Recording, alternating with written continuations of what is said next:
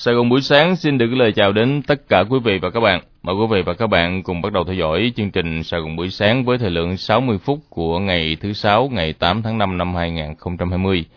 Chương trình của chúng tôi đang được phát trên làn sóng FM 99.9 MHz, FM 87.7 MHz và trên trang web của đài ở địa chỉ là www.voh.com.vn. Quý vị và các bạn cũng có thể nghe trực tuyến chương trình ở trên à, trang web của đài À, và quý vị cũng có thể tải app VOH Radio Online về điện thoại thông minh của mình để ờ, nghe chương trình khi mà có kết nối với Internet.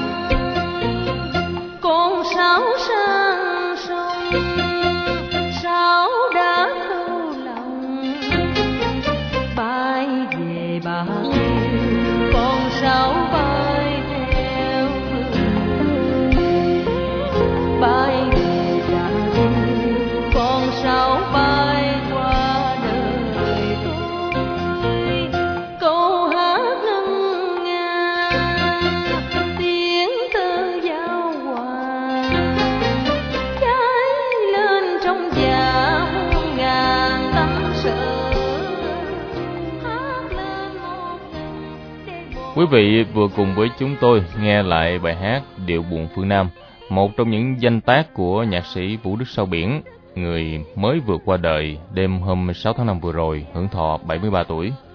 Vũ Đức Sao Biển, ông tên thật là Võ Hợi, xuất thân là một nhà giáo, nhưng ông cũng là một nhà văn và cũng là một nhà báo, được nhiều độc giả biết đến với các bút danh như là Đồ Bì, Đinh Ba hay Mạc Đại. Ông là người Quảng Nam rặt, nhưng những tác phẩm âm nhạc nổi tiếng của ông phần lớn đều là những bài hát mang âm hưởng nhạc quê hương miền Tây Nam Bộ. Và đây cũng là vùng đất mà ông có nhiều thời gian gắn bó kể từ lúc mà ông vào đời. Ca sĩ Đông Đào à, đã nói về ông trong một thước phim tài liệu mà chúng tôi ghi nhận được. Không riêng vì Đông Đào mà tất cả các ca sĩ của dòng nhạc dân ca cũng như là những cái làn điệu mà âm hưởng dân ca Nam Bộ thì đều rất thích cái ờ, cái cách viết nhạc của nhạc sĩ Vũ Đức Sao Biển. Trong cái ca từ của ông nó có những cái từ từ ngữ nó rất là là gần gũi với thiên nhiên. Vì ông không chỉ là người trực tiếp phục dựng tác phẩm Dạ cổ Hoài Lan nổi tiếng vào năm 1999 mà còn là người tham gia dịch tác phẩm này ra ba thứ tiếng, đó là tiếng Anh, tiếng Pháp và tiếng Trung, để quốc tế hóa ca từ của bản dạ cổ Hoài Lan. Nhạc sĩ, nhà báo Vũ Đức Sao Biển là tác giả của những ca khúc đậm tình quê đã ra đi, nhưng cũng đã để lại cho đời hàng trăm tác phẩm nổi tiếng ở nhiều thể loại, từ âm nhạc cho đến tiểu thuyết, tiểu phẩm trào phúng, tản văn, bút ký, cả phóng sự và nhiều thể loại khác.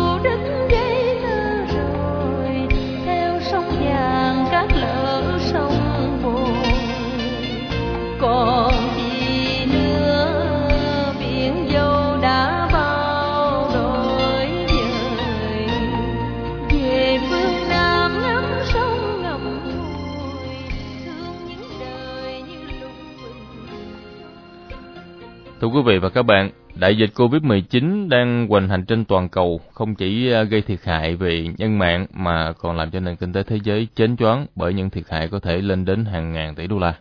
Nền kinh tế của Việt Nam thì cũng không khỏi trao đảo khi mà rơi vào bão dịch trên toàn cầu trong thời gian vừa qua. À, và cụ thể nhất đó là GDP của cả nước trong quý 1 vừa rồi công bố cho thấy là chỉ tăng có 3,8%. Riêng ở thành phố Hồ Chí Minh thì cũng chỉ tăng 0,42% và đây là mức tăng thấp nhất trong gần 35 năm qua ở thành phố. Chính vì vậy mà ngay từ hôm đầu tuần vừa rồi, Ủy ban nhân dân thành phố Hồ Chí Minh vừa mới tổ chức tọa đàm khôi phục và phát triển kinh tế thành phố Hồ Chí Minh năm 2020.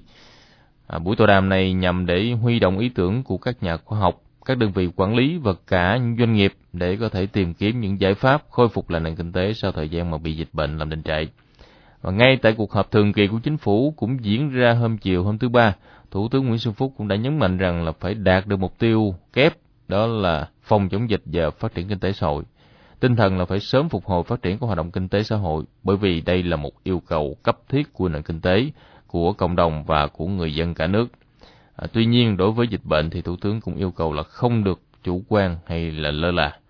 Vậy thì trong trạng thái bình thường mới hiện nay, mọi người đã chuẩn bị cho một hành trình mới của mình như thế nào. Mời quý vị và các bạn sẽ cùng nghe trong bài ghi nhận của phóng viên Thùy Dương và Thủy Tiên sau khi mà cập nhật với chúng tôi một số tin tức buổi sáng cùng với chương trình. Tin sáng gần xa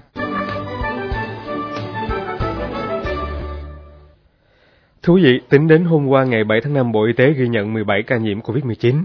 Tất cả đều là người Việt đi chung chuyến bay VN0088 từ các tiểu vương quốc Ả Rập Thống Nhất về Bạc Liêu cách ly tập trung ngay. Chuyến bay này đưa 297 công dân Việt Nam về nước trong ngày 3 tháng 5. Sau khi nhập cảnh thì toàn bộ hành khách đã được cách ly tập trung tại ký túc xá sinh viên tỉnh Bạc Liêu để lấy mẫu xét nghiệm. Ngày 7 tháng 5 thì kết quả xét nghiệm của Viện Pasteur thành phố Hồ Chí Minh ghi nhận 17 người dương tính, 280 người âm tính với nCoV. Hiện 17 bệnh nhân điều trị tại bệnh viện đa khoa tỉnh Bạc Liêu, tình trạng sức khỏe ổn định. Tính đến chiều ngày 7 tháng 5, Việt Nam ghi nhận 288 ca nhiễm nCoV, trong đó có 148 ca xâm nhập được cách ly ngay sau khi nhập cảnh, 140 ca do lây nhiễm trong cộng đồng. Ở thành phố Hồ Chí Minh tính đến nay thì thành phố ghi nhận 55 ca nhiễm COVID-19, trong đó 53 người khỏi bệnh và đã được xuất viện. Hiện có 10 trường hợp tái dương tính nhập viện trở lại sau khi được công bố khỏi bệnh. Riêng bệnh nhân 91 phi công người Anh tạm trú ở quận 2, ông Nguyễn Văn Vĩnh Châu, giám đốc bệnh viện nhiệt đới thành phố Hồ Chí Minh cho biết, kết quả xét nghiệm mẫu bệnh phẩm phết mũi họng của bệnh nhân này dương tính trở lại với virus corona. Bệnh nhân tiếp tục thở máy, tiên lượng là còn rất nặng. Chiều ngày hôm qua, Bộ Giao thông Vận tải đã có văn bản hỏa tốc gửi Tổng cục Đường bộ Việt Nam, các cục hàng không, hàng hải, đường sắt Việt Nam, đường thủy nội địa Việt Nam, các sở giao thông vận tải thông báo tới các đơn vị kinh doanh vận tải thực hiện khôi phục hoạt động vận tải trong nước của các phương tiện vận tải hành khách gồm xe buýt, taxi, tàu hỏa, tàu bay, tàu thủy để trở lại hoạt động bình thường. Thời gian áp dụng là 0 giờ ngày hôm nay 8 tháng 5.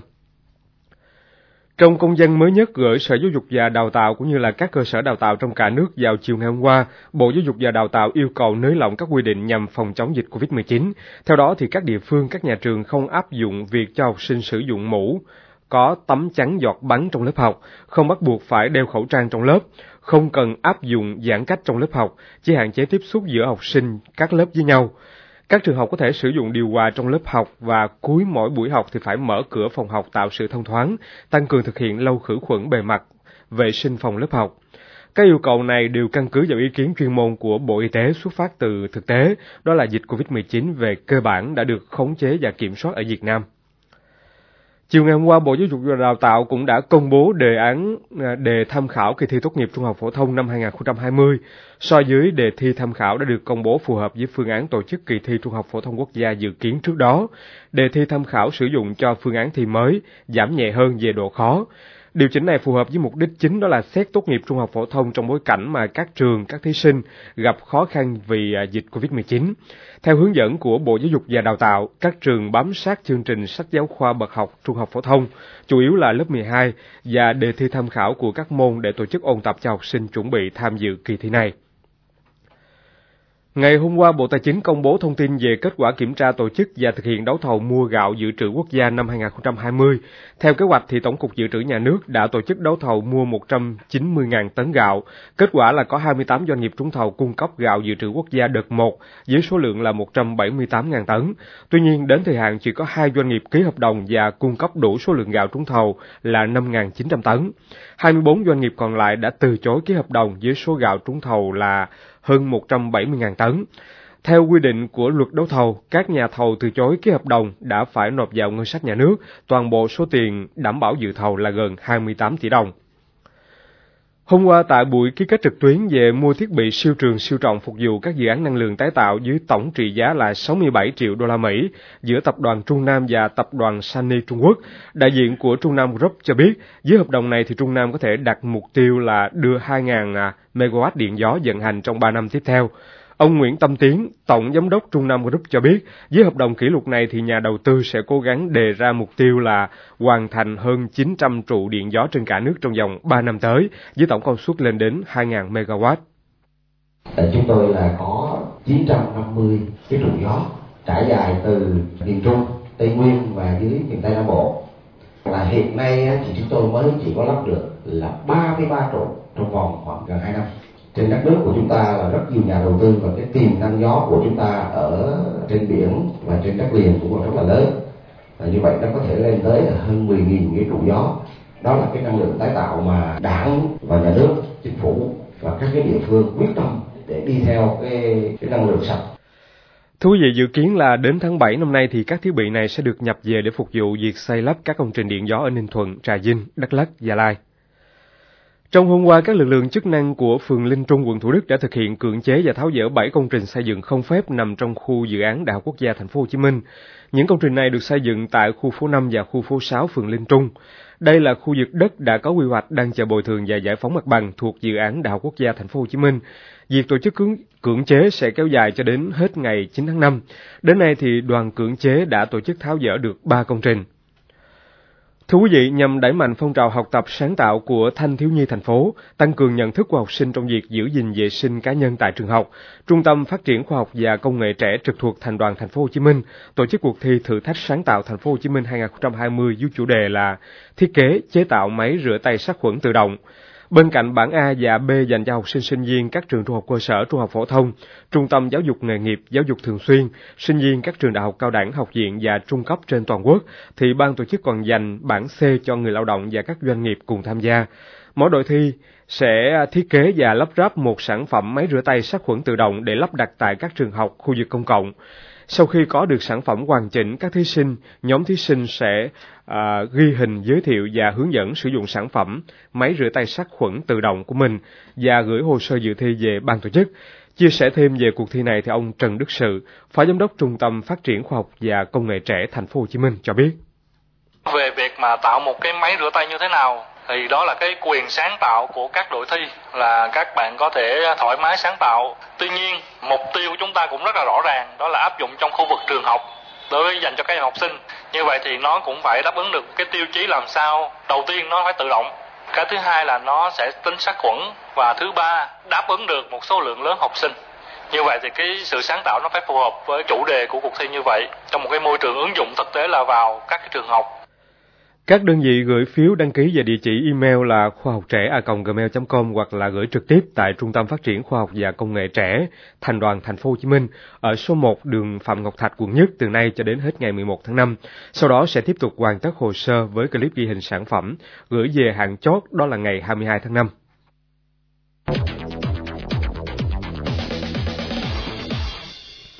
Trước khi phóng viên hữu nghị tiếp tục với một số tin tức quốc tế thì à, chương trình cũng xin được dành ít phút để cập nhật với quý vị và các bạn một vài số liệu mới nhất về diễn biến của tình hình dịch Covid-19 tại Việt Nam và trên toàn cầu.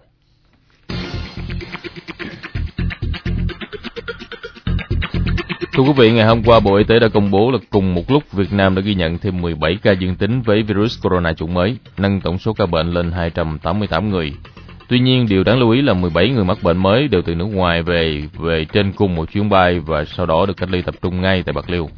Tất cả phi hành đoàn cũng được tổ chức cách ly. Điều này cũng có nghĩa là từ ngày 16 tháng 4 cho đến nay, tức là 21 ngày liên tiếp, Việt Nam không có ca bệnh bị lây nhiễm trong cộng đồng.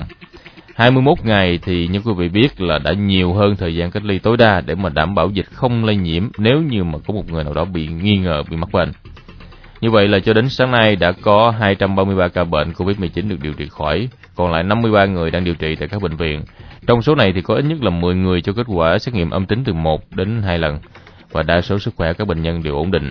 Hiện nay thì Việt Nam vẫn chưa ghi nhận trường hợp nào tử vong do dịch COVID-19. Còn trên thế giới thì tính đến sáng nay, dịch COVID-19 vẫn chưa có dấu hiệu lắng xuống khi mà số ca nhiễm mới và số người chết mỗi ngày đều một tăng. Số liệu cập nhật sáng nay cho thấy tổng số người mắc bệnh viêm đường hô hấp, hô hấp cấp do chủng mới của virus corona gây ra là hơn 3 triệu 900 ngàn người mắc bệnh và cả thế giới đã có hơn 270 ngàn người chết vì virus corona chủng mới. Tuy nhiên, cả thế giới cũng đã ghi nhận hơn 1 triệu 300 ngàn người khỏi bệnh. Châu Âu và Mỹ vẫn là nơi có số người nhiễm và số người chết vì dịch bệnh này nhiều nhất thế giới. Mỹ hiện nay có gần 1 triệu 300 ngàn người mắc bệnh và gần 76 ngàn người chết vì dịch Covid-19. Ngày hôm qua, có một điều đáng chú ý là Mỹ đã đột ngột ghi nhận đến 27 ngàn người mắc bệnh mới. Còn tại châu Âu hiện nay thì Nga trở thành tâm dịch mới khi mà số ca nhiễm tăng rất nhanh. Chỉ trong vòng 24 giờ qua, nước này cũng ghi nhận hơn 11.000 người mắc bệnh, nâng tổng số ca nhiễm tại xứ sở Bịch Dương lên gần 178.000 người. Thưa quý vị, từ tình hình dịch bệnh trên thế giới diễn biến phức tạp cộng với kinh nghiệm chống dịch trong thời gian vừa qua, thì Thủ tướng cũng đã yêu cầu là tiếp tục thực hiện các biện pháp ngăn chặn dịch xâm nhập, tuyệt đối không để người nhập cảnh lây lan dịch bệnh này ra cộng đồng. Còn trong nước thì bên cạnh việc đẩy mạnh phục hồi kinh tế cũng không được chủ quan coi thường dịch bệnh COVID-19. Do đó nếu như có thể ở nhà hoặc là không có việc gì mà quá cần thiết thì quý vị và các bạn cũng không nên đi ra ngoài. Đó là một trong những hành động rất thiết thực để cùng chung tay phòng chống dịch trong bối cảnh hiện nay.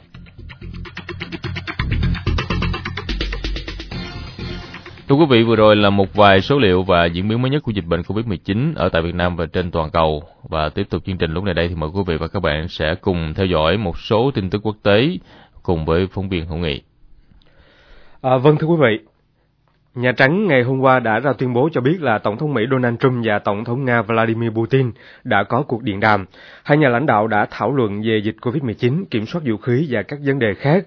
Tổng thống Donald Trump tái khẳng định cam kết của Mỹ kiểm soát vũ khí hiệu quả bao gồm không chỉ của Nga mà còn cả Trung Quốc, mong muốn là thúc đẩy các cuộc thảo luận để tránh một cuộc chạy đua vũ trang hao tiền tốn của. Cuộc điện đàm mới nhất giữa Tổng thống Nga Putin và Tổng thống Mỹ Donald Trump cho thấy những xu hướng tích cực trong mối quan hệ giữa hai quốc gia vốn có nhiều mâu thuẫn. Ngày mai mùng 9 tháng 5, Nga sẽ tổ chức nhiều hoạt động kỷ niệm 75 năm ngày chiến thắng trong cuộc chiến tranh vệ quốc vĩ đại chống lại phát xít Đức. Phần lớn các hoạt động sẽ diễn ra theo hình thức trực tuyến hoặc là từ xa. Hàng trăm ngàn người đã đăng ký tham gia vào trung đoàn bất tử online. Cuộc diễu hành được tổ chức trực tuyến vào năm nay.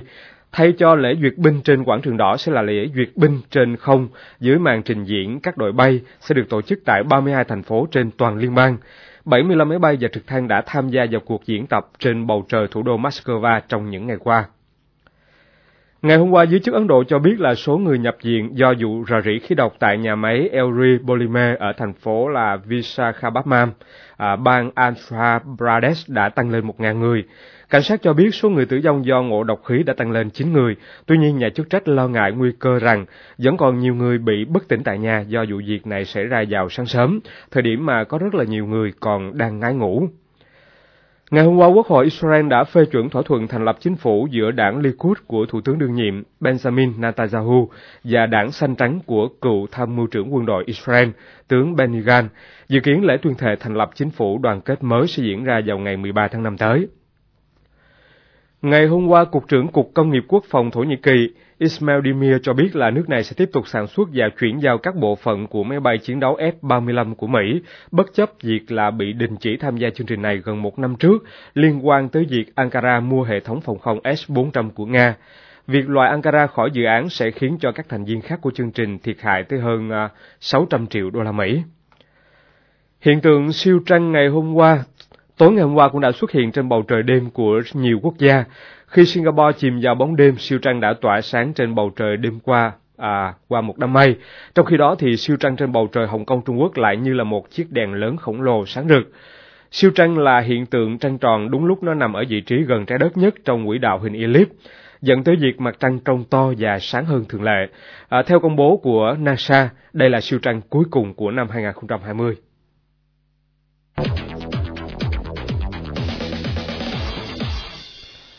Quý vị và các bạn vừa cùng chúng tôi theo dõi phần tin trong nước và tin quốc tế.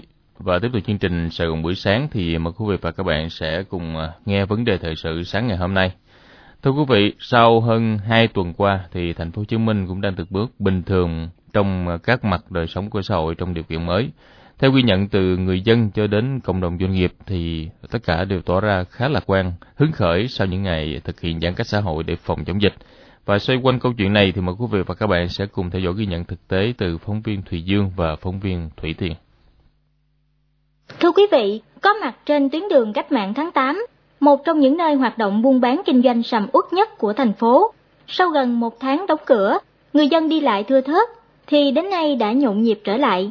Tuy nhiên lượng khách vẫn chưa nhiều. Những cá nhân, đơn vị kinh doanh đều cho biết đang áp dụng các biện pháp vệ sinh phòng dịch. Chị Thu Thảo, chủ một quán ăn lớn trên đường cho biết, khách trước khi vô bàn á phải rửa tay rồi mình cũng bố trí bàn ghế thưa hơn trước. À, rồi dọn dẹp vệ sinh nhiều hơn. À, hiện giờ thì khách còn vắng lắm thì à, cũng hy vọng là một hai tuần nữa sẽ khá trở lại Ừ, tuy là việc ờ, buôn bán ế ẩm nhưng mình thấy cách kinh doanh này thận trọng là hữu ích cho nhân viên thói quen sạch sẽ hơn. Thì khách sẽ ờ, có thói quen ờ, ăn uống vệ sinh rửa tay trước khi ăn. Mình thấy không chen lắng nữa. Sau thời gian cách ly phòng dịch bệnh, nhiều người đã quen với việc mua sắm online và quyết định tiếp tục gắn bó với cách mua sắm này vì mang lại nhiều tiện ích, giúp tiết kiệm thời gian và công sức. Một bà nội trợ tại quận 1 chia sẻ. Trước mình ờ, rất ngại mua đồ qua mạng vì ờ, sợ nó lừa đảo á. À, nhưng vừa rồi á, thì buộc phải mua hàng online á, thì mình phát hiện ra là mua như vậy á, có rất là nhiều tiện ích luôn. À, các shop á, họ bán hàng cũng đàng hoàng nữa. À, cho kiểm hàng rồi cho đổi trả luôn. Rồi mình mua như vậy á, cũng tiết kiệm được nữa. Khỏi chạy xe đi vòng vòng tìm. À, mà các trang bán hàng à, hiện nay á, cũng à, khuyến mãi rất là nhiều nữa rồi à, thì bây giờ thì à, cuộc sống bình thường trở lại rồi nhưng mà mình vẫn thấy à, mua sắm online thích hơn Tại các trường học, nhiều học sinh cho biết cũng đã hình thành thói quen đeo khẩu trang nơi đông người, rửa tay trước khi ăn, thường xuyên vệ sinh chỗ học tập sau khoảng thời gian nghỉ học phòng dịch bệnh. Em Thúy Uyên, học sinh trường Trung học phổ thông Nguyễn Thượng Hiền chia sẻ. Trước đây á, thì em đi học á, thường không có đeo khẩu trang nên cũng chưa quen với việc này nữa. Nhưng mà giờ thì tình hình dịch như vậy thì em thấy á, đây là thói quen tốt. À, và em đã quyết tâm thay đổi cách suy nghĩ của mình là đeo khẩu trang vừa giúp cho mình phòng dịch bệnh à, và vừa giúp mình tránh hít khói bụi. Nghĩ á, là qua đợt dịch này á, cách sống và sinh hoạt của mình cũng thay đổi tích cực hơn nhiều thời điểm này người dân đã quay trở lại khám tại các bệnh viện khá đông Dạo một vòng quanh các bệnh viện và các phòng khám trên địa bàn thành phố, thì chúng tôi thấy hầu hết là các bệnh viện đều thực hiện việc kiểm tra y tế, sàng lọc cho bệnh nhân và người nhà. Tuy nhiên vì quá đông nên việc thực hiện giãn cách 2 mét là rất khó. Bác sĩ Trần Văn Khanh, Giám đốc Bệnh viện quận 2 chia sẻ. Càng đông thì làm nghiêm ngặt hơn, Ờ, vô là phải uh, gửi xe từ phía ngoài cổng bệnh viện, ở trừ trường hợp cấp cứu thôi. Rồi vô rồi có đo nhiệt độ rồi rửa tay khai báo y tế. Rồi có phòng khám sàng lọc trước khi vô bệnh viện. Cho đeo khẩu trang hết rồi rửa tay rồi uh, nhân viên thì uh, đi cổng riêng. Bệnh nhân đi cổng riêng. Khoảng cách ngồi cũng xa hơn nhưng mà hơi khó. Ngồi giãn cách nhưng mà chưa hai mét thì không đủ chỗ. Ngồi cũng nhắc thường xuyên rồi rửa tay với đeo khẩu trang thôi trường hợp mà không cần thiết đó thì khám tại nhà người mà đi lại khó khăn rồi ờ, cái nữa là không cần xét nghiệm máu gì đó thì mình hẹn qua buổi chiều Tùy vào mỗi bệnh viện mà sẽ có cách ứng phó đảm bảo an toàn cho nhân viên y tế và người bệnh khác nhau. Như tại bệnh viện huyện Củ Chi vào thời điểm này, vẫn còn tương đối ít bệnh nhân, khuôn viên bệnh viện rộng nên các bệnh nhân có thể đứng cách xa nhau. Bác sĩ Hồ Hải Trường Giang, Giám đốc Bệnh viện huyện Củ Chi cho biết. Làm cái chốt ờ, kiểm tra sàng lọc ở ngay trước cổng. Trước khi bệnh nhân vô bệnh viện thì vừa vô cổng là mình ờ, đo nhiệt độ, khai báo y tế cho vô khám. Và nếu mà có yếu tố nguy cơ sàng lọc thì mình cho đi hướng riêng vô phòng cách ly để mình khám trực tiếp. Mình ngồi khám chữa bệnh thì mình làm thêm một cái um, như cái nón màn trắng á kiến để cho bệnh nhân viên đeo vô để khám. Đeo khẩu trang là đeo thêm cái tấm kiến trắng đó nữa. Cái bệnh viện mình rộng á bệnh nhân ít á thì tương đối là cũng đỡ. Hai mét thì không được nhưng mà một mét thì chắc đảm bảo. Ở đây mình cố gắng mình giữ một mét còn riêng đối với các em nhỏ đến trường thì đây là thời điểm rất quan trọng cần các phụ huynh và nhà trường lưu ý để đảm bảo an toàn cho các em. Đây cũng là thời điểm mà các bệnh khác như sốt xuất huyết hay tay chân miệng vào mùa. Bác sĩ Trương Hữu Khanh, trưởng khoa nhiễm thần kinh bệnh viện Nhi đồng 1 thành phố Hồ Chí Minh lưu ý đến các bậc phụ huynh khi đưa con đi khám bệnh và đi học không nên đi quá đông người. Có nhiều gia đình đi khám bệnh thì dẫn theo rất là đông người. Cũng thực hiện những cái biện pháp khẩu trang rửa tay thôi. Tại bệnh viện người ta đã nhắc nhở hết rồi à, là nên tuân thủ tốt cái cái, cái hướng dẫn của bệnh viện. Có ngăn lại là lấy nhiệt độ rồi rửa tay khai báo y tế rồi đi học thì ờ, đi học và đi về luôn chứ đừng có đi chỗ này chỗ kia. Đặc biệt là những đứa mà tự đi học á mình không kiểm soát được phải dặn dò cho kỹ. Chính cái người trong gia đình mình mà có một em bé đi học á thì mình cũng có thể là mình là cái nguồn ở ngoài mang giùm lây cho em bé đó chứ không phải là là mình lơ là cái chuyện đó đâu. Cho nên mình đi ra ngoài đường mình tiếp xúc với ai à, khi cần thiết mình phải mang khẩu trang rồi mình tới những nơi nào đó cần thiết phải tới. Chứ mình cũng có thể là nguồn lây xuống cho em bé để em bé mới vô trường nó lây cho những đứa khác. Dạy cho các em bé là đừng có đưa tay lên mặt rồi mang khẩu trang cho đúng rửa tay cho đúng. Thì mấy cái đó là bắt buộc phải làm. Mùa này là đầu mùa của sốt xuất huyết. Rồi mấy cái bệnh thủy đậu tay chân miệng nó cũng xuất hiện lai rai rồi nhưng mà nó chưa có nhiều. Phải phòng chống. Nó đang giai đoạn còn tồn tại và có khả năng là có dịch uh, covid ở ngoài đó thì mình phải tích cực phòng chống hơn. Tại vì nếu mà mình không phòng chống lỡ may mà mình không chịu diệt mũi gì lăng quăng á lỡ may mà bị con mũi mà có sốt xuất nó chích á lúc mà mình sốt lên mình không biết là sốt do sốt xuất huyết hay là sốt do covid lúc đó là mình càng lo lắng là gia đình càng lo lắng là phải xét nghiệm phải cách ly càng tăng thêm cái gánh nặng cho cái đội ngũ y tế cũng như là cái tâm lý của gia đình mình. Thưa quý vị trong phát biểu kết luận cuộc họp thường trực chính phủ về phòng chống dịch bệnh COVID-19 vào ngày hôm qua 7 tháng 5, Thủ tướng Nguyễn Xuân Phúc đã đồng ý cho phép các dịch vụ kinh doanh không thiết yếu được mở cửa trở lại bình thường, trừ vũ trường và karaoke, và phải đảm bảo các điều kiện phòng chống dịch bệnh như đeo khẩu trang, rửa tay sát khuẩn, không bắt buộc học sinh đeo khẩu trang trong lớp học, không bắt buộc thực hiện giãn cách trong lớp học. Tuy nhiên, Thủ tướng nhấn mạnh thông điệp, mỗi người dân, mỗi doanh nghiệp cần xác lập tình trạng bình thường mới trong cuộc sống và các hoạt động kinh tế xã hội để dần trở lại bình thường. Đẩy mạnh phục hồi kinh tế, xây dựng đất nước là nhiệm vụ ưu tiên quan trọng, cần tập trung ở mọi cấp, mọi ngành, nhưng cũng không được chủ quan coi thường dịch bệnh, Cuộc sống bình thường mới không có nghĩa là bỏ hết những thói quen, lề lối cũ, mà chúng ta phải nhìn ra những điều cần thay đổi để thích ứng trong điều kiện mới, sau những ngày chống dịch. Tăng tốc, bắt nhịp với cuộc sống bình thường mới, chính là làm cho cuộc sống mọi người tốt lên, và thử thách vẫn đang chờ mỗi người.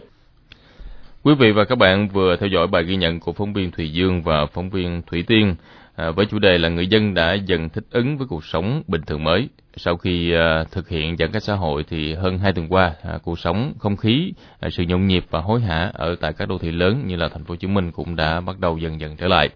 À, thưa quý vị và các bạn, chương trình Sài Gòn buổi sáng vẫn đang được trực tiếp ở trên làn sóng FM 99.9 MHz, FM 87.7 MHz và trên trang web của đài ở địa chỉ là www.v2.com.vn. Trong ít phút tới đây thì mời quý vị và các bạn sẽ cập nhật với chúng tôi những thông tin về thị trường với câu chuyện về sự chuẩn bị cho chiến lược tăng tốc của ngành nông nghiệp Việt Nam à, trong điều kiện bình thường mới như thế nào. Còn với những thính giả nào đang có nhu cầu tìm những thông tin về việc học việc làm à, cùng với chương trình thì à, quý vị hãy chờ theo dõi trong vài phút nữa. Và ở phần sau, chương trình Sài Gòn buổi sáng cũng sẽ giới thiệu đến quý vị chuyên mục môi trường thành phố với câu chuyện là tận dụng à, những nguồn rác thải hoặc là những vật liệu có sẵn để vừa không à, tạo ra những loại rác thải nguy hiểm, nguy gây hại cho môi trường mà vừa có thể chế tạo ra những sản phẩm những công cụ có ích cho cuộc sống. Mời quý vị và các bạn cùng chờ theo dõi trong phần sau của Sài Gòn buổi sáng. Còn bây giờ thì à, phóng viên Thùy Dương cũng đã sẵn sàng giới thiệu đến quý vị và các bạn các bài báo đáng chú ý trên các tờ Nhật báo sáng ngày hôm nay. Xin được mời phóng viên Thùy Dương. Độc báo Cung Sài Gòn buổi sáng.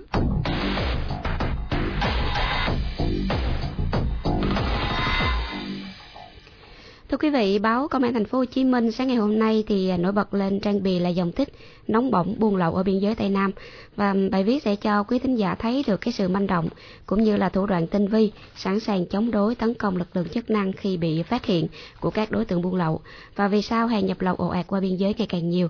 Chi tiết thì quý vị tìm đọc trên trang 5. Báo người lao động sáng nay thì nổi bật dòng tích tái kích hoạt du lịch.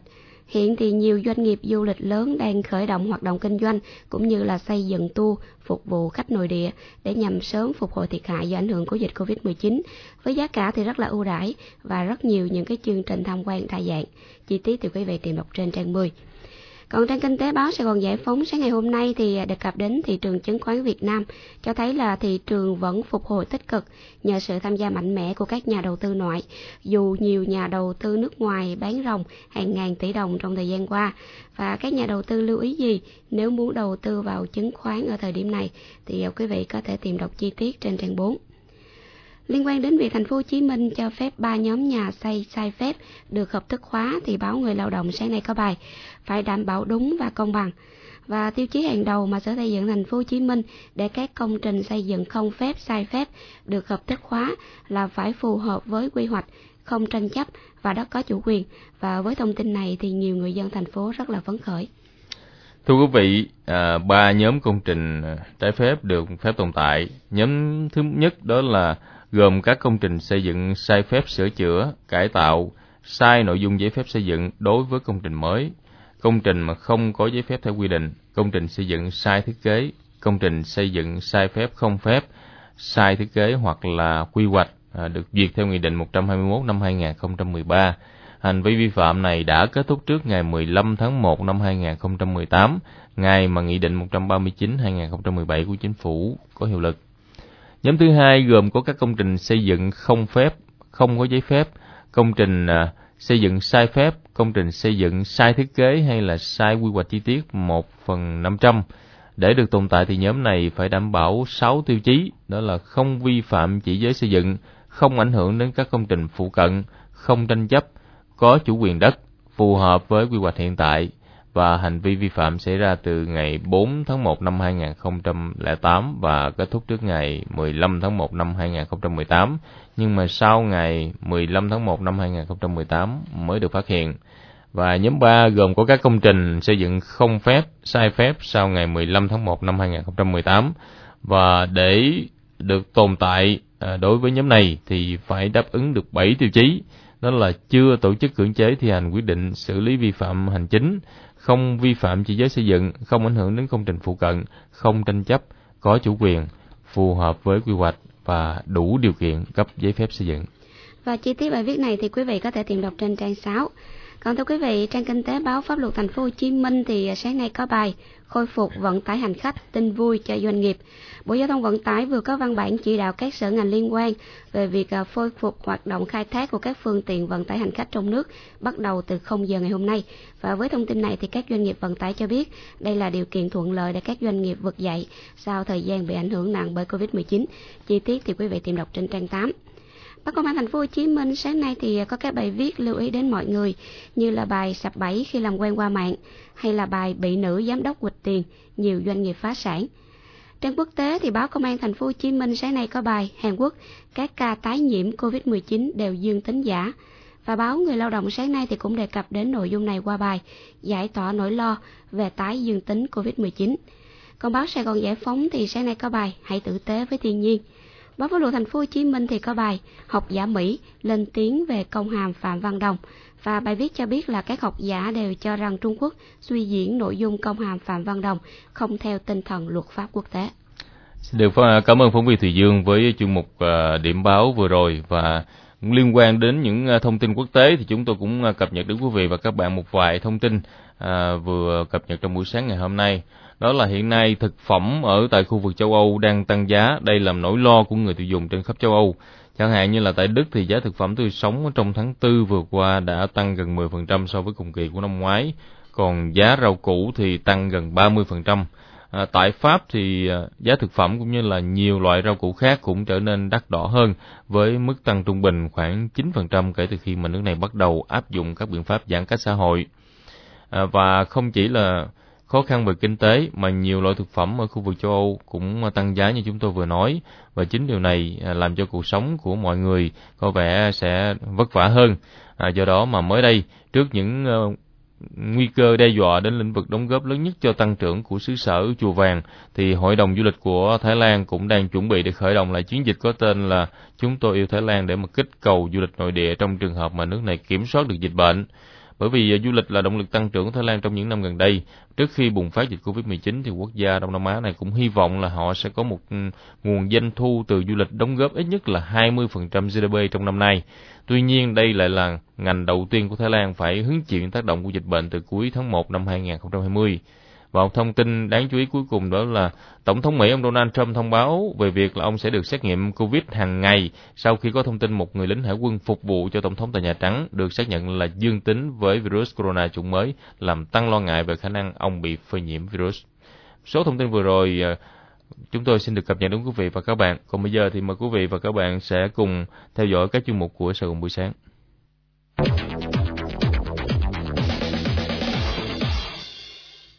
Quý vị và các bạn vẫn đang theo dõi chương trình Sài Gòn buổi sáng trên làn sóng FM 99.9 MHz của Đài Tiếng nói Nhân dân thành phố Hồ Chí Minh VOH.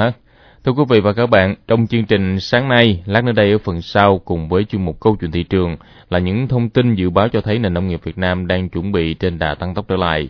Còn với chuyên mục môi trường thành phố thì phóng viên Bích Thảo cũng sẽ đề cập đến một ý tưởng là tận dụng nguồn lục bình trôi nổi trên sông không làm ô nhiễm môi trường mà có thể còn sáng tạo ra những đồ thủ công mỹ nghệ khác. Mời quý vị và các bạn chờ nghe cùng với những thông tin về việc học, việc làm. Còn lúc này đây thì phóng viên công phán sẽ điểm qua với quý vị và các bạn một số tin vắn thể thao và sau đó là những thông điệp quảng cáo của chương trình.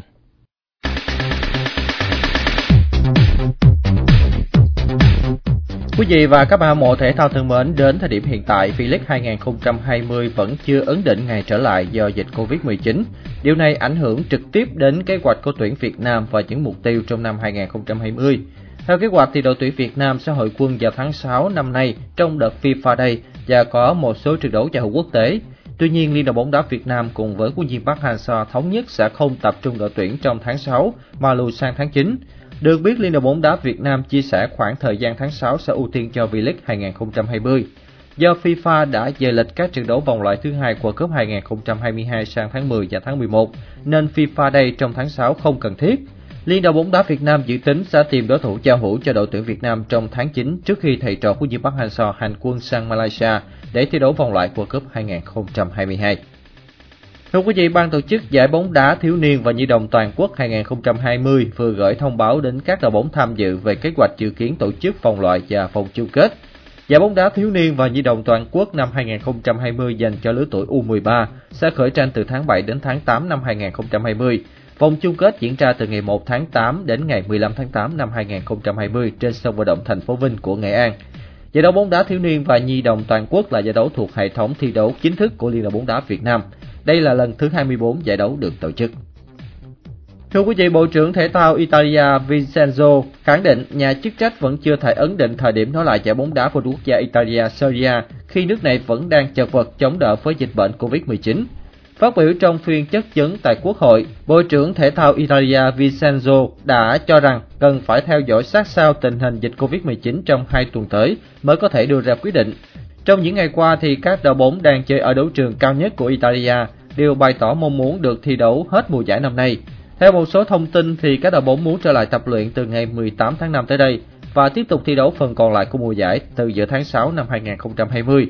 Hiện các cầu thủ đã được đến các trung tâm thể thao để tập luyện, nhưng theo hình thức cá nhân chứ không phải là luyện tập theo nhóm. Liên đoàn bóng đá Đức xác nhận giải vô địch quốc gia Đức Bundesliga mùa bóng năm nay sẽ được thi đấu trở lại vào ngày 15 tháng 5 sau khi được chính phủ cho phép. Do dịch bệnh đã lắng xuống nên Thủ tướng Đức cũng đã thông báo nới lỏng lệnh cách ly xã hội. Sau khi được chính phủ bật đèn xanh, Liên đoàn bóng đá Đức cũng đã xác nhận sẽ cho giải Bundesliga thi đấu trở lại vào ngày 15 tháng 5 để hoàn thành mùa giải năm nay.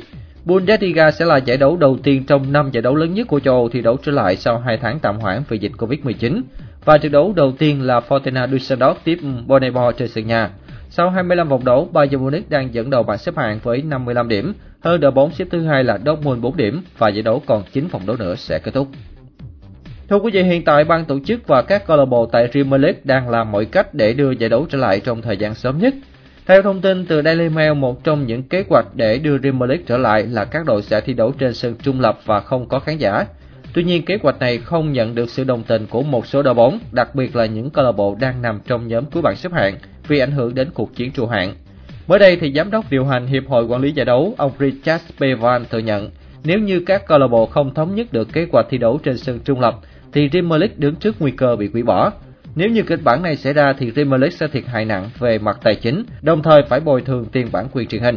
Hiện tại Liverpool là đội bóng đang dẫn đầu bảng xếp hạng với 82 điểm sau 29 vòng đấu, xếp trên nhà đương kim vô địch Manchester City đến 25 điểm, trong khi đó Bournemouth, Aston Villa và Norwich đang xếp cuối dưới đáy bảng xếp hạng. Thưa quý vị, đại diện của UEFA Liên đoàn bóng đá châu Âu đã có cuộc họp trực tuyến với các câu lạc bộ mới đây để bàn về kế hoạch tái khởi động phần còn lại của mùa giải. Hiện tại, ngoài Pháp, Hà Lan và Bỉ, các giải đấu tại châu Âu cũng như hai giải đấu lớn Champions League và Europa League vẫn chưa thể hoàn tất. Về phần các giải đấu châu Âu thì UEFA đưa ra yêu cầu phải hoàn tất trong tháng 7. UEFA Champions League và Europa League hoàn tất trong một tháng sau đó. Việc hai giải đấu hàng đầu châu Âu thi đấu muộn hơn một tháng là để chờ các giải đấu cấp câu lạc bộ tại các quốc gia hoàn thành. Theo đó thì trận đấu mở màn cho ngày trở lại của Champions League chính là cuộc đối đầu giữa Juventus và Lyon. Thời gian dự kiến diễn ra cặp đấu này rơi vào ngày 8 tháng 8. Tất nhiên, cặp đấu này muốn diễn ra phải chờ vào sự đồng ý ý kiến từ chính phủ Italia. Cùng với trận đấu kể trên còn có các cặp đấu khác như Manchester City gặp Real Madrid, Bayern Munich gặp Chelsea, Barcelona gặp Napoli. UEFA muốn hoàn tất các trận đấu còn lại của vòng 1 trên 8 sau đó mới tính đến những kế hoạch tiếp theo. Trước khi giải đấu này phải tạm hoãn vì dịch Covid-19 thì đã có 4 cái tên giành vé đi tiếp tại tứ kết đó là Atletico Madrid, Atalanta, Paris Saint-Germain và Leipzig. Theo thông tin từ giới truyền thông, sau khi kết thúc vòng 1 trên 8, UEFA đang dự định để vòng tứ kết diễn ra theo thể thức là một trận đấu loại trực tiếp trên các sân vận động trung lập. Đây được coi là phương án khả dĩ nhất để hai giải đấu châu Âu đi hết quãng đường còn lại trong thời điểm khó đoán như hiện nay. Quý vị thân mến, vừa rồi là phần tin thể thao. Mình thường lo lâu nay không khí hay bị ô nhiễm Bị ô nhiễm. Trời ẩm ướt quần áo ấm mốc Con mình hay ốm Còn hay ốm Đừng vì lo sức khỏe cả nhà Hãy sắm ngay các đồ gia dụng Của Panasonic. Chuẩn nhận vô cùng uy tín.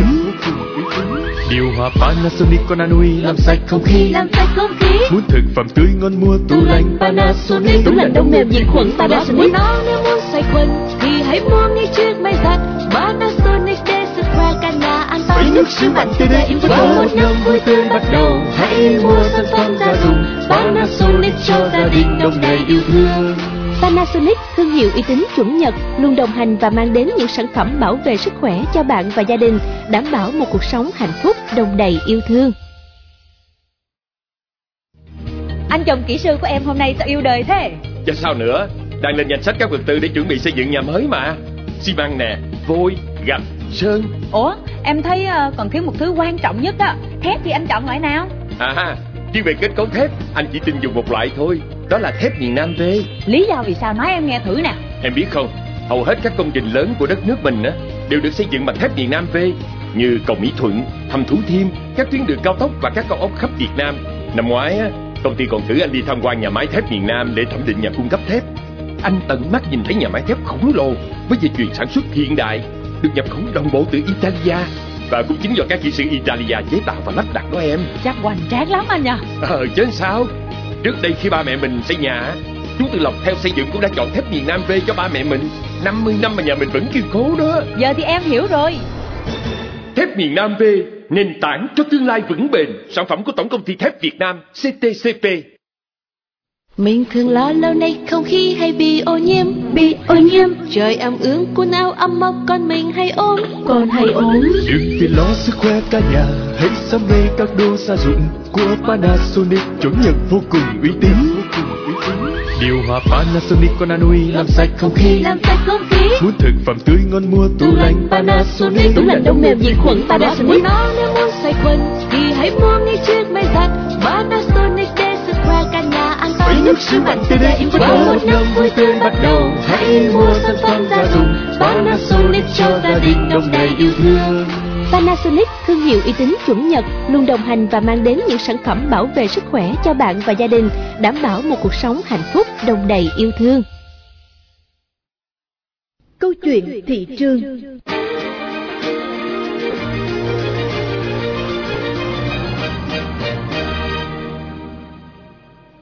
Thưa quý vị, với những kết quả tích cực đạt được trong năm 2019, ngành nông nghiệp Việt Nam tự tin bước vào năm 2020 với tâm thế lạc quan.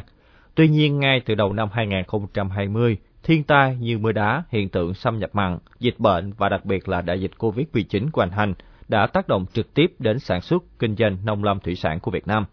Theo Bộ trưởng Bộ Nông nghiệp và Phát triển Nông thôn Nguyễn Xuân Cường, đại dịch COVID-19 không chỉ đe dọa sức khỏe và tính mạng của người dân trên toàn thế giới, mà còn tác động tiêu cực đến kinh tế, làm đứt gãy chuỗi cung ứng toàn cầu. Mặc dù phải đối mặt với nhiều khó khăn, thách thức do dịch bệnh, thiên tai, nhưng Bộ trưởng Bộ Nông nghiệp và Phát triển Nông thôn Nguyễn Xuân Cường vẫn lạc quan cho rằng, trong bất cứ hoàn cảnh nào thì con người luôn có nhu cầu về lương thực thực phẩm. Do vậy, ngành nông nghiệp phải chuẩn bị các kịch bản để đón bắt cơ hội, sẵn sàng tăng tốc sản xuất, tìm thị trường mới cho các mặt hàng xuất khẩu sau khi dịch bệnh được kiểm soát. Theo Bộ Nông nghiệp và Phát triển Nông thôn, trong 8 tháng còn lại của năm, nếu chuẩn bị vẫn có thể đảm bảo được mục tiêu tăng trưởng như đã đề ra từ đầu năm. Song song với nâng cao chất lượng, hiện hầu hết doanh nghiệp xuất khẩu nông sản đều đầu tư và kinh doanh trực tuyến nhằm mở rộng thị trường. Bộ Nông nghiệp và Phát triển Nông thôn cho rằng, khi những điểm mạnh và điểm yếu bộc lộ rõ hơn trong COVID-19 sẽ là cơ hội tổ chức lại để có thể đứng vững trong mọi hoàn cảnh. Theo các chuyên gia, việc tạo dựng một hệ sinh thái về hậu cần đồng bộ cho chế biến như là kho tàng, bến bãi, đường xá hiện mới chỉ có ở lúa gạo, mở rộng sang các lĩnh vực khác như rau, hoa quả, thủy sản là việc cấp thiết. Có như vậy, nông nghiệp Việt Nam mới có thể đảm bảo cả hai mục tiêu an ninh lương thực và xuất khẩu cũng như tận dụng được cơ hội tăng trưởng. Ông Đặng Kim Sơn, chuyên gia nông nghiệp cho rằng thay đổi lại cách nghĩ và cách làm.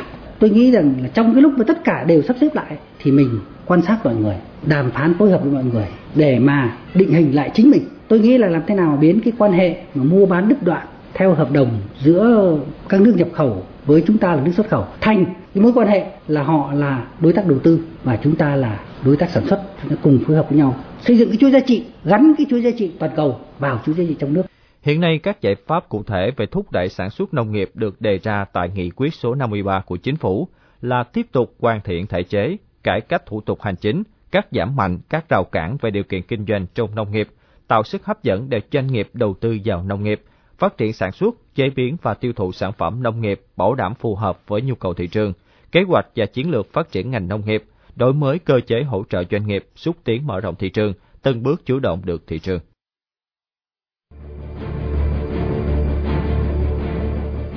Quyền cơ bản của con người là được tiếp cận thực phẩm an toàn. Để bảo vệ sức khỏe người Việt Nam, người sản xuất kinh doanh cần tuân thủ quy định pháp luật về an toàn thực phẩm, tăng cường áp dụng thành quả cách mạng 4.0 trong sản xuất nông nghiệp, sử dụng nguyên liệu, vật liệu có nguồn gốc, xuất xứ rõ ràng, đúng liều lượng, đúng đối tượng trong sản xuất thực phẩm, tuyệt đối không sản xuất, kinh doanh thực phẩm giả, kém chất lượng, không an toàn. Các tổ chức dịch vụ quảng cáo chấp hành nghiêm quy định về quảng cáo thực phẩm. Các cơ quan chức năng chủ động kiểm tra, giám sát, xử lý nghiêm các trường hợp vi phạm trong sản xuất, kinh doanh, quảng cáo thực phẩm. Người tiêu dùng không sử dụng thực phẩm không rõ nguồn gốc xuất xứ. Cẩn trọng trước thông tin quảng cáo sai, thổi phồng, quảng cáo thực phẩm như thuốc chữa bệnh. Vì sức khỏe cộng đồng, phát triển kinh tế xã hội, hãy nghiêm chỉnh chấp hành chính sách pháp luật trong sản xuất, kinh doanh và quảng cáo thực phẩm. Cục An toàn thực phẩm Bộ Y tế. Cục An toàn thực phẩm Bộ Y tế.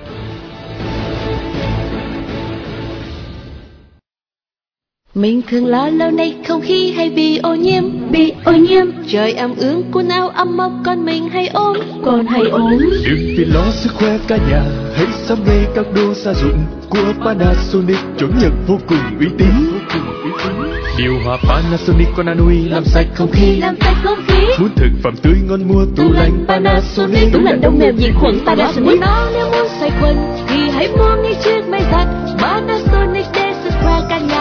nhà an toàn Với nước sứ mạnh từ đây Và một năm vui tươi bắt đầu. Hãy mua sản phẩm gia dụng Panasonic cho gia đình đông đầy yêu thương. Panasonic, thương hiệu uy tín chuẩn Nhật, luôn đồng hành và mang đến những sản phẩm bảo vệ sức khỏe cho bạn và gia đình, đảm bảo một cuộc sống hạnh phúc, đồng đầy yêu thương.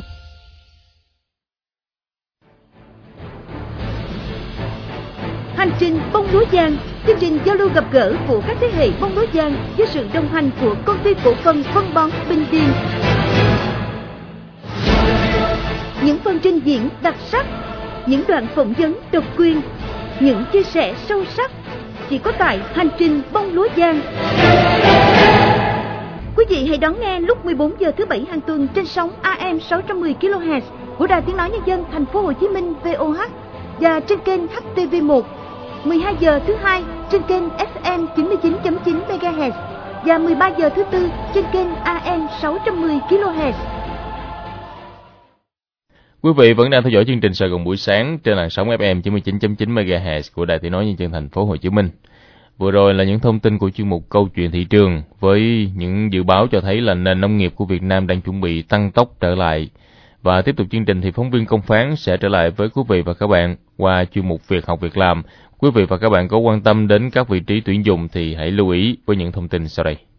Thưa quý vị, năm 2020, Trường Đại học Nông lâm Thành phố Hồ Chí Minh tuyển sinh 4.975 sinh viên bằng 4 phương thức xét tuyển, tuyển thẳng và ưu tiên xét tuyển theo quy định của Bộ Giáo dục và Đào tạo.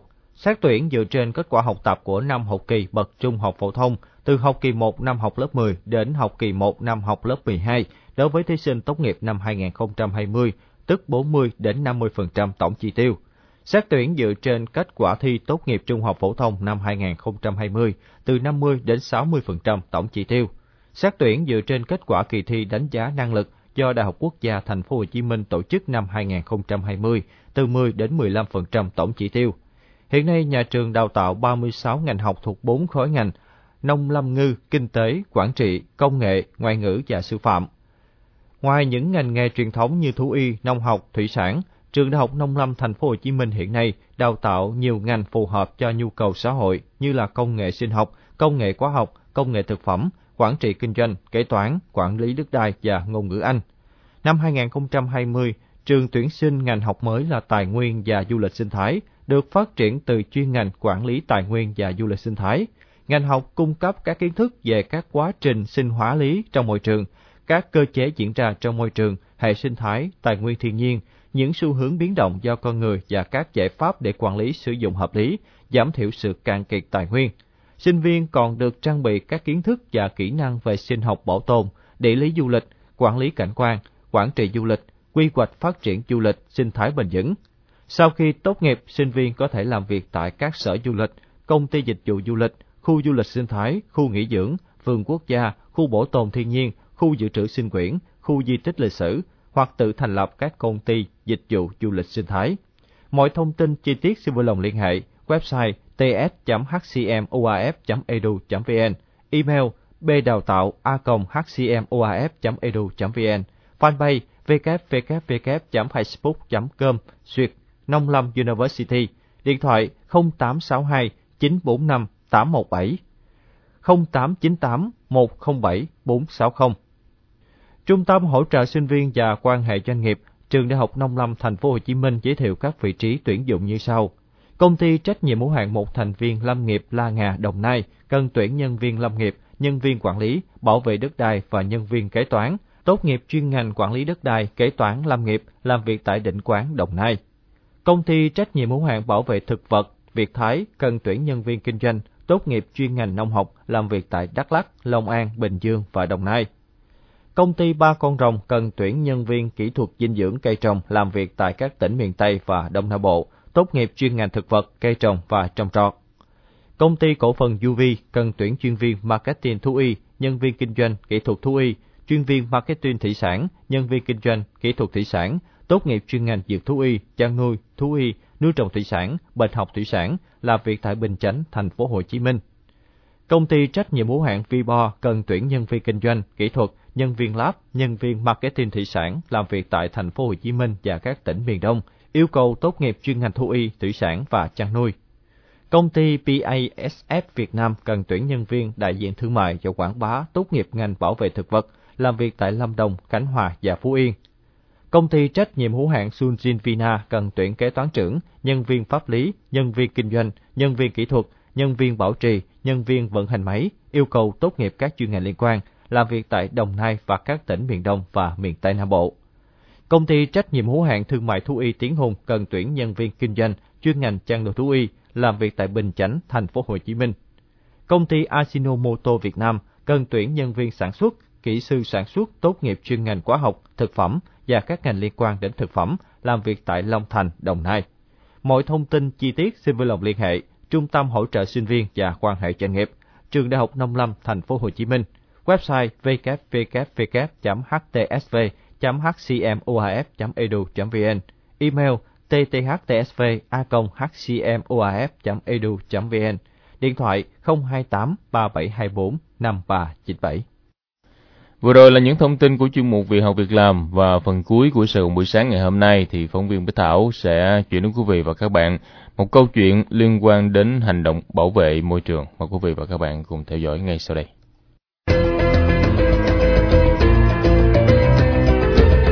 Môi trường thành phố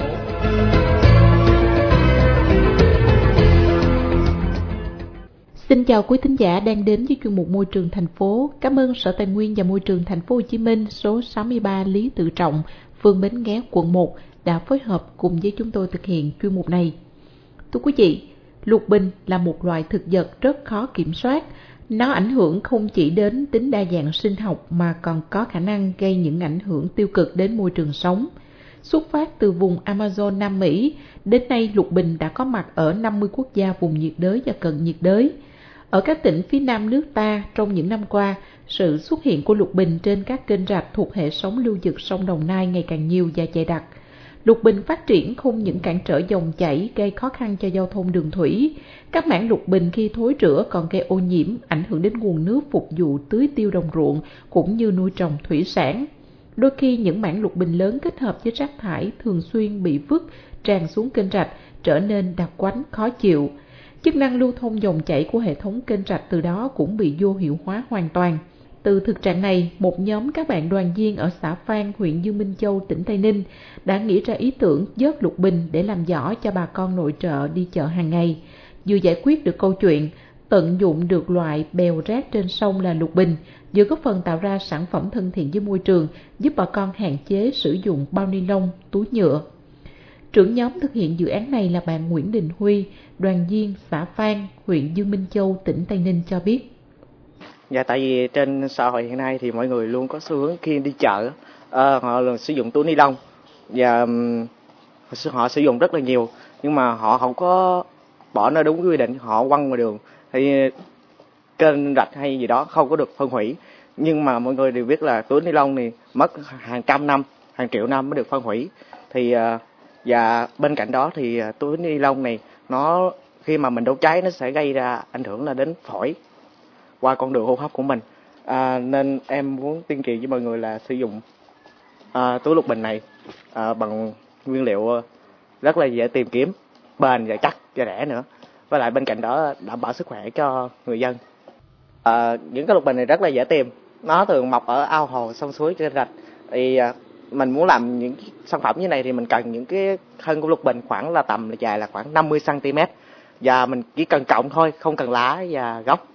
Và khi đem về rửa để cho nó mất mất đi mùi. À, và sau đó đem đi phơi nắng tầm khoảng 4 năm nắng. Còn nếu như không được à, khoảng à, nếu mà đến khi mà cọng lục bình này nó vàng hết và dai thì sau đó mình sẽ tiến hành mình đan.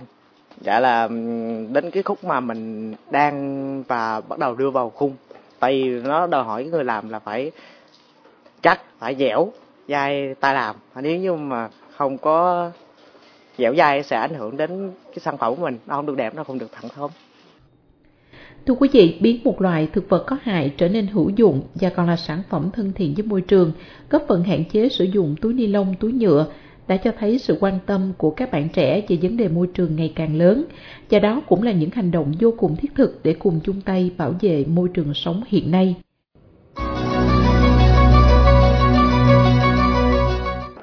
Đến đây thì thời lượng của chuyên mục Môi trường thành phố cũng đã hết.